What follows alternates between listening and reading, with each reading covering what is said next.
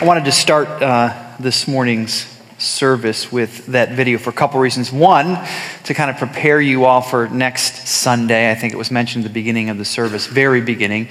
Uh, we will be celebrating baptism, Andrea's and others. So uh, it's a very, very important moment in the life of our church when we do this and in the lives of those who will be baptized. I want to prepare you for that. If you're interested in being baptized, you can still uh, take advantage of that, but you need to let us know. You can go straight to our website. Right on the opening of the website, it'll say events. You hit that click of the events button, it'll take you straight to a baptism link, and you can sign up, or you can even let someone know here in the, in the connections uh, area in the, in the Blanc Center this morning. But it's a very exciting time uh, next Sunday. But also, I wanted to use that video because Andrea's final words, in some ways, sum up um, my final message in this series, this uncomfortable series, which is this the, the secret, if I can use that word, of the Christian life. That is to say, the promised joy that uh, the Bible speaks about, a sense of peace that the Bible speaks about, the sense of purpose that the Bible speaks about, is found for Christian people uh, in making God your first priority, right? That's really what it's about. Now, baptism is just a time where people mark it publicly, right? But really, it's about something you and I are called to do every single day is to make God your first priority, to make God my first priority. The heart of discipleship really is, is making this decision, not once, uh, but every single day of our lives. And it requires us regularly uh, to do things that are uncomfortable, to get uncomfortable, because God is always challenging us to trust Him at deeper levels in our lives. That's what we're talking about and have been talking about. So, this morning, we're going to close this series with a message as we prepare to take this table called Uncomfortable Cross. The passage we'll look at is from Mark chapter 8. You have a copy of the Bible. Open up to Mark chapter 8, verses 27 uh, through chapter 9, verse 1. Mark chapter 8, verse 27 through chapter 9, verse 1. Uncomfortable cross. Jesus and his disciples went on to the villages around Caesarea Philippi. On the way, he asked them, Who do people say that I am? They replied, Some say John the Baptist, some say Elijah, and still others, one of the prophets. But what about you? To the 12 disciples, he asked, Who do you say that I am? Peter answered, You are the Messiah. Jesus warned them not to tell anyone about him. He then began to teach them that the Son of Man must suffer many things and be rejected by the elders, the chief priests, and the teachers of the law, and that he must be killed and after three days rise again. He spoke plainly about this, and Peter took him aside and began to rebuke him. But when Jesus turned and looked at the disciples, he rebuked Peter. Get behind me, Satan he said. You do not have in mind the concerns of God, but merely human concerns. Then he called the crowd to him along with his disciples and said, Whoever wants to be my disciple must deny themselves and take up their cross and follow me. For whoever wants to save their life will lose it, but whoever loses their life for me and for the gospel will save it. What good is it for someone to gain the whole world yet forfeit their soul? Or what can anyone give in exchange for their soul? If anyone is ashamed of me and my words in this adulterous and sinful generation, the Son of Man will be ashamed of them when he comes in his Father's glory with the holy angels. And he said to them, Truly I tell you, some of you who are standing here will not taste death before they see that the kingdom of God has come with power. This is a, a turning point uh, in the life of the disciples. And it's a turning point, I think, for all of us as we think about being disciples of Jesus today. This passage, this moment, it's found right in the middle of the book of Mark, but it's really a, it's a really a, a come to Jesus moment, I suppose, where we get that term. It's a, it's a moment of truth. right? And that's why Jesus asks them. Yes, he talks about what it means to follow them, but this passage starts with a question, right? What does everybody have to say about me? But what do you say, right? What do you say? Because the answer to that question uh, has everything to do with whether or not you and I really have what it takes to be a follower of Jesus. So, what Jesus says to Peter here, he's going to say to all of us in this passage. In the first thing is this Your life is not your own, right? I think that's what's going on here. Your life is not your own. No, for some of it, it takes a long time, Christian or non Christian, to dawn on the fact that you do not possess your own life. There's, you really don't have control is an illusion uh, in life, right? Your life is not your own. But I want you to even think about what it means to be a follower of Jesus, even in this passage. And you, and, and you have to ask yourself, as you should, what provoked such a strong reaction from Peter, right? I mean, can you imagine having the, the, um, the wherewithal, the, the, the courage, the, the, the, the instinct to pull Jesus Christ aside as if he's going to, you know, let me, let me set you straight, Jesus, and rebuke Jesus in this moment. That's what Peter does. But remember, Jesus turns and looks at all the disciples. This is just for Peter. Peter's a stand in for them, and he's a stand in for you and me. But think about this for a minute. Your life is not your own. Uh, from the time that Peter was a kid, okay, and this is true of all the disciples, he often, they had this sense of, um, this is the whole Old Testament, right? They, they had a sense of expectation. I don't know if you know that we have that kind of thing, except we should when we think about, as Christians, the return of Jesus.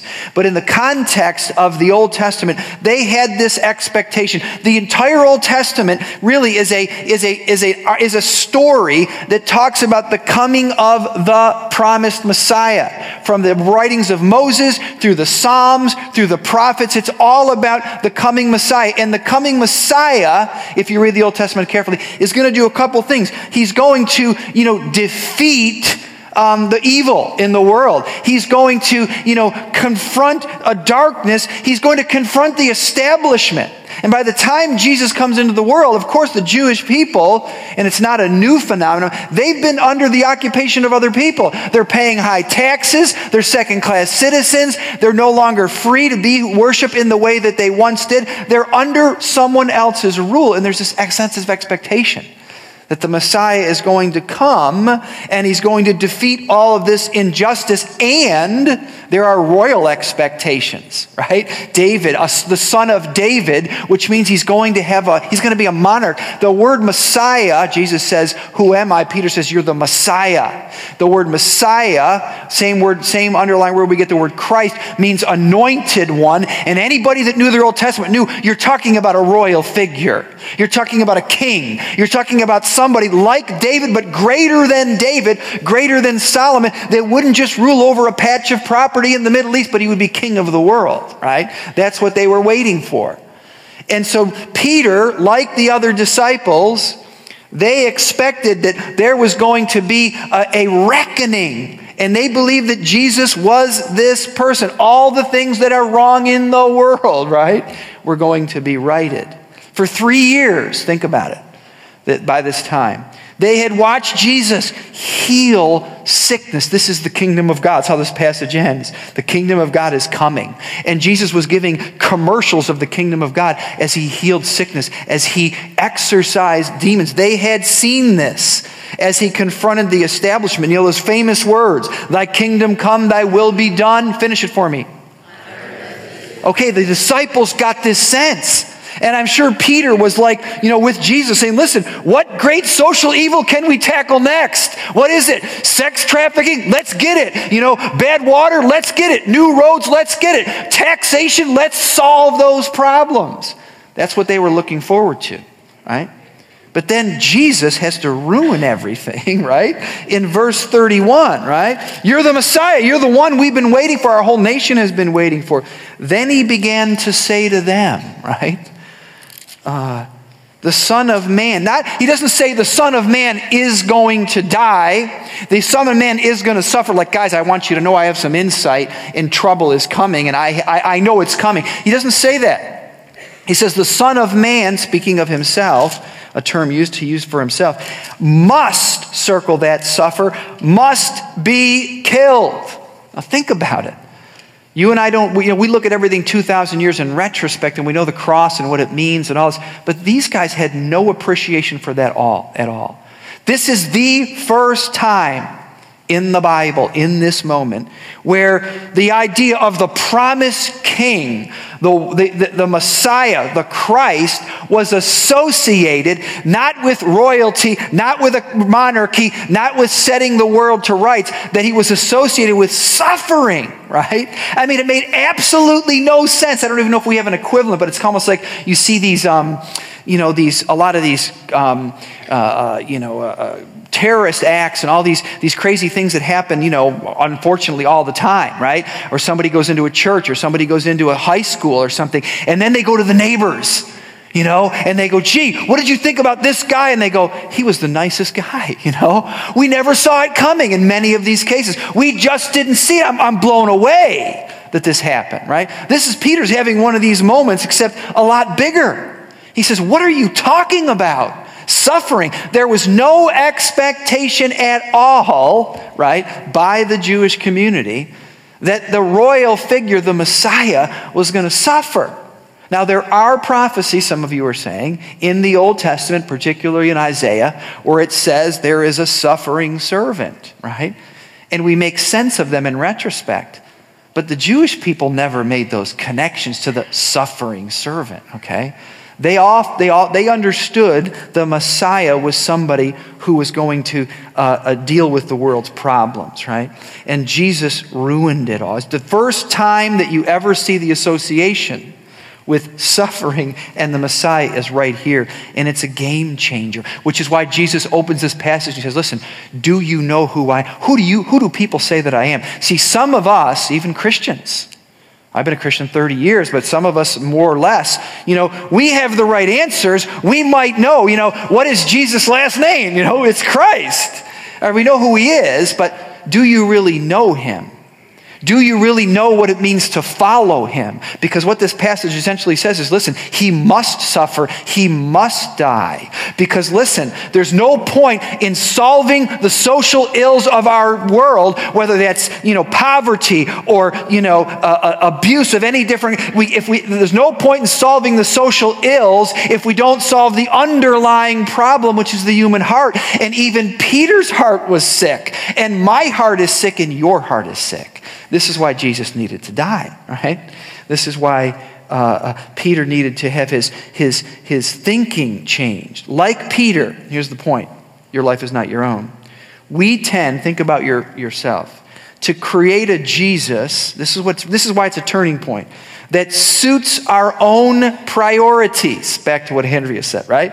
Our own politics, our own prejudices, our own ideas. Listen, our own agenda, right?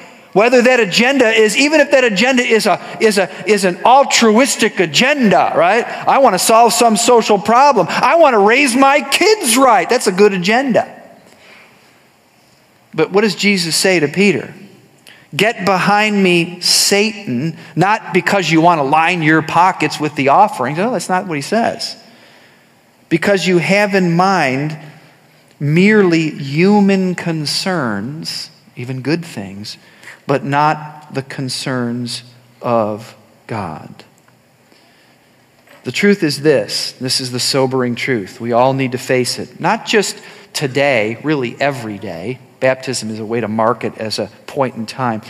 We are not in charge of his life, right? Jesus, you got the wrong ideas. He is in charge of our life, right? We don't set his path, he sets our path. You will never experience the promises of God. I mean, the ones that you really, I'm not talking about things, I'm talking about the peace that we long for. I'm talking about the joy that is promised. I'm talking about purpose in life. You will never experience those things. I will never experience those things unless we come to terms. I mean, I mean, really down in the core of who you are, that your life is not your own, right? Your life is not your own. You are not a good manager of your life. I am not a good manager of my life, right? Jesus needs to be the manager of your life. I was baptized almost 30 years ago, or, but let me say this I have to affirm my baptism every single day. I'm not being hyper, uh, I'm not being, I'm not exaggerating. I mean, every single day I have to come to terms with it's issues of money, issues of the, the, the, ideas and imaginations of my heart, the way that I deal. I mean, every single day I have to, in my own way, have to say, God, His, he, he is the leader in my life. He is in charge of my life. I have to wake up in a manner of speaking and say, God, what do you say about me? Right? How do you, what is your word about me? I'm not going to tell, I'm not, I don't want to go to my own mind to answer, you know, who am I? That's not a good place to go. What do you have to say about me? And what's important for me to do today? Your life is not your own. Second point the way to self fulfillment, okay, is self denial. Now, this is the this is what the passage says, and stay with me for a minute. This is one of the most important truths in all of the Bible. Okay? It's mentioned in all the Gospels. Whoever wants to be my disciple must deny themselves and take up their. It's one of the most important truths, but it is one of the most misunderstood truths, okay, in all of the Bible. What does it mean? It's not about wanting less in your life, right? Some of us look at this, and it's like, it's, uh, you know, to, to, to, to, uh, to deny yourself means to want, that means to go on some kind of a diet, you know, right? I'm not going to buy that second car or I'm not going to get that, this or that. It's not what it's talking about, about at all. It's not about wanting less for your life. In fact, it's ironically the opposite, right? It's not about wanting less. It's about embracing a whole different kind of life. Completely different. It's not a matter of degrees. It's a completely different. This is, I, this is from some writer, but he said it so well. It's the denial of the grasping self to liberate a greater self. That's really what he's talking about, right? He doesn't say, whoever wants to be my disciple must, you know, just, just, you know, become a, a, a you know, live in a shack and, and give away all your stuff. And, and, make, and the harder life is, the more you're going to have rewards in heaven. That's not what he says. Verse 35 Whoever wants to save their life will lose it. What he means is whoever wants to make the, their own security, their own comfort, the other person who thinks they're going to be able to, you know, just kind of circumscribe their life, plan it all out, whoever wants to do that, you're going to lose it because you're not a good manager of your own life, right? It helps like a good parent.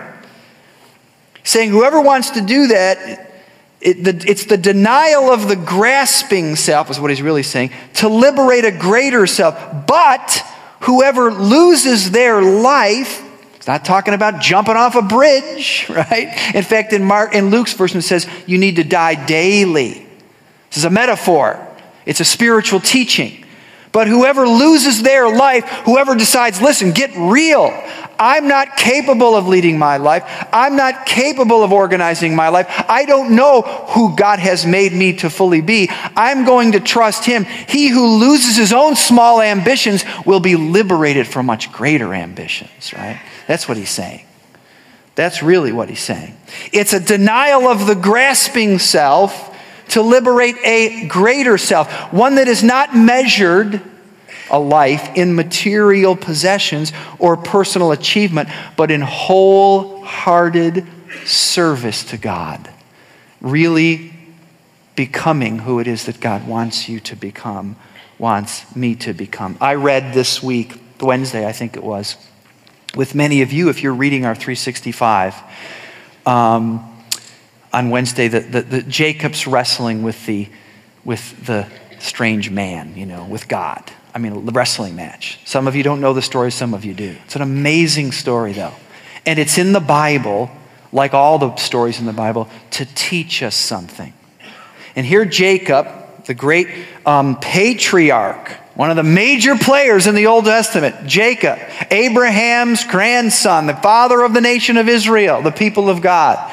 And Jacob had spent, uh, was, had spent 20 years of his life on the run, right? Because he'd, in, in, in, when he was in the promised land as a young man, he stole his brother's birthright some of you know story, some of you don't. He stole his brother's blessing, right? In this culture, you received your father's wealth and your um, through a through a through a blessing. And he went in there and dressed up like his brother, and his father was blind, and he, he went in there and stole it. And his name, Jacob, actually means deceiver right? That's really what he was. But really, who Jacob was, was he represented in sort of in an archetype, all people who are, it's the grasping self that says, listen, if anything's going to happen in my life, if I'm ever going to get this or get her or get him or solve this, I'm going to have to do it for myself, right? God helps them who helps themselves, kind of a thing, right? That's who Jacob was. But after God sends him for 20 years, he has to leave the promised land because his brother wants to kill him because of his own behavior. And he goes with his best wits to uh, the place where he was, uh, his mother was from, and he meets his father-in-law, like named Laban, who was he was no match for Laban. And Laban represents, in some ways, the world that you and I live in. And Laban was a guy who Jacob said changed his wages 10 times. He worked day and night. He was a taskmaster.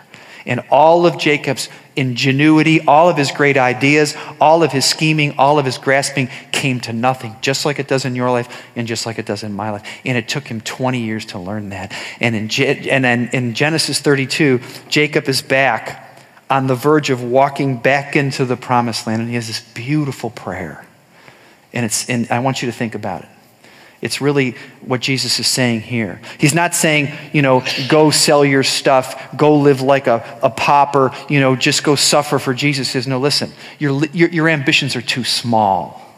You need to let go of your own small ambitions. You need to get real and realize you cannot run your own life. You need to make me your priority, and then you'll find the true meaning of life. And Jacob says this. He's, he's having a I would say it's his conversion and he sit on his knees and he, he's, he has this moment on the edge of the promised land, which he'd been out of it for 20 years. Why do they call it the promised land? It's not about, there's nothing special about the sand. It's making a point that life is not about what you achieve, what you grasp. It's about what you receive in, from God. That's what the whole point is. And he says, listen, he says, God has this beautiful prayer. He says, you know, when I left here 20 years ago, this is, a, this is a, a virtual paraphrase, very close. He says, I had nothing but the clothes on my back, right? You ever have one of those moments where you just got to leave right away? He had to leave right away. He said, I had nothing but the clothes on my back. And he said, Here I am today with this beautiful family 11 sons and a daughter and, and hundreds of servants. And he had so much wealth. It was be, he, he, couldn't, he couldn't have spent all the money that he had. And he got on his knees and he said, I am so unworthy of your kindness. And then he wrestles with this um, man, which we believe was God himself. And he realizes this is God. He's having, he's having an actual wrestling match, and this is what he says. He doesn't say, Give me this, give me that. He says, I'm not letting you go until you bless me. And he realized in this moment the secret of life, right? is not the grasping. It's not go after it. It's not scheming. It's not trying to use your wits. You will fail. You will be disappointed. You will be destroyed just like he was. It's understanding that you cannot run your own life and that true self fulfillment comes in self denial. It's in making God the pri- first priority in your life. He that loses his small, self centered, security seeking self and yields them to God and for me and the gospel, you'll find the true meaning of life, right? And I just had this moment as I was reading it, and I thought about my own life. You know, uh, uh, I'm looking at Mike. My went to high school with him, so you can ask him later. You know, when I thought about my life, I graduated and became a Christian when I was in college. And man, I, I, was as far from God as you could get in a way. And I can still remember I felt called to go to seminary, and I got in my little junker Volkswagen Rabbit. Anybody remember those? okay. And I mean, I had a couple hundred dollars in my pocket. And that was it. And I'm driving. I mean, you talk about leaving the promised land. That was it. And, I, and, and, and, and that was the beginning of a journey for me. But I just sat in my little living room this Wednesday and I thought, God, you have been so amazing to me. Look at what you have done with this man, right? This is what Jesus is talking about. But that will never happen to you. It will never happen. And it's not a one time decision. Baptism is a great way to start. But the way of self fulfillment is self denial. Quote, you can throw this guy up, C.S. Lewis, the great C.S. Lewis. Listen to this quote.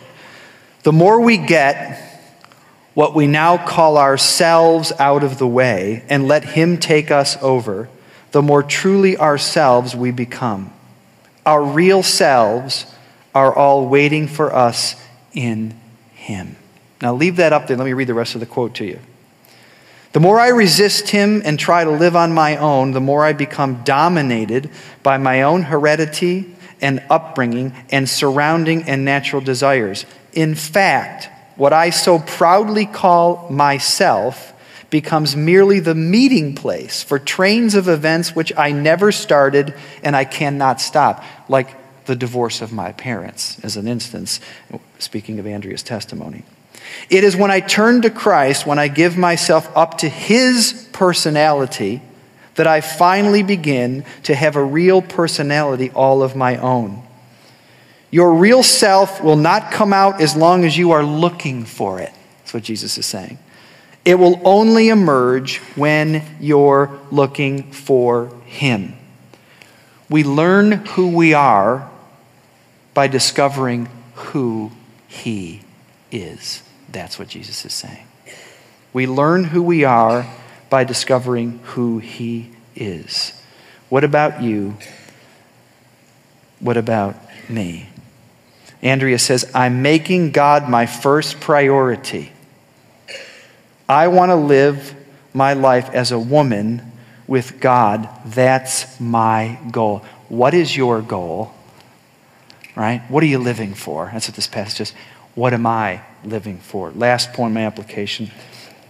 As you think about this moment, even in the life of how can we become a church for people who are hungry for change? It's my whole point in this series, those of you who have been with us these now um, five weeks. How can we become a church for people who are hungry for change? Because my conviction, my belief, I think you would agree with me, I hope you would, that our community, I'm not talking about Timbuktu, that too, but Penfield, Pittsford, Fairport, Greece, I mean, our community is chock full of people, just like Andrea. Young and old, black and white, male and female, people um, who don't know who they are, don't know that God loves them, and they're hungry for change, right? How can we be a church for people who are hungry for change? Three quick things, just, just uh, things to think about before we take this table. Number one, we need to expect more from ourselves. Starts with us. That's what I've been talking about for this month, right? The church is not simply this gathering, it's you and me living out in the world. This is how we know what love is. Jesus Christ laid down his life for us. We're going to celebrate that here. We ought to lay down our lives for one another. The church ought to be a place where people are laying down their lives. In other words, they're loving people in a way that people are not being loved in the world. That's what Andrea learned through her friend. We need to start expecting more from ourselves. Second thing, quickly we need to expect more for others. I believe our community is full of people like Andrea, but they're not looking for a hip church. They're not looking for a help me find myself church, but they're looking for a help me find the person God has truly made me to be church, right? That's what they're looking for. And we need to be a place where we can invite people, right, into a community where things are really, people are changing. It needs to be clear in all of our environments that We want people to be into a relationship with Jesus where their life can change. God accepts you exactly as you are. I don't care what your background is. The church, like Ellis Island, bring your tired, hungry, you know, you know, broken, sinful self. God says you have a place, but I just want to keep you there. I just want to keep you there. People are hungry for change. We need to expect more from them. And lastly, we need to point people to Jesus, right? What I loved most about Andrea's story was the woman. She's probably not even a part of this church. The, her second mother, who didn't, you know, point fingers at her, didn't necessarily throw scriptures at her. She said, who, who had a very positive spirit and looked me in the face and listened to me. And I wasn't interested in what said the Lord, she said. I just wanted to talk more about my problems. And she listened to me. And she said, I'm going to pray for you. And she would share some of God's word with me. And that woman, right, God used her to help this woman find what she was really needed and really looking for, right? We need to be a community that points people to Jesus.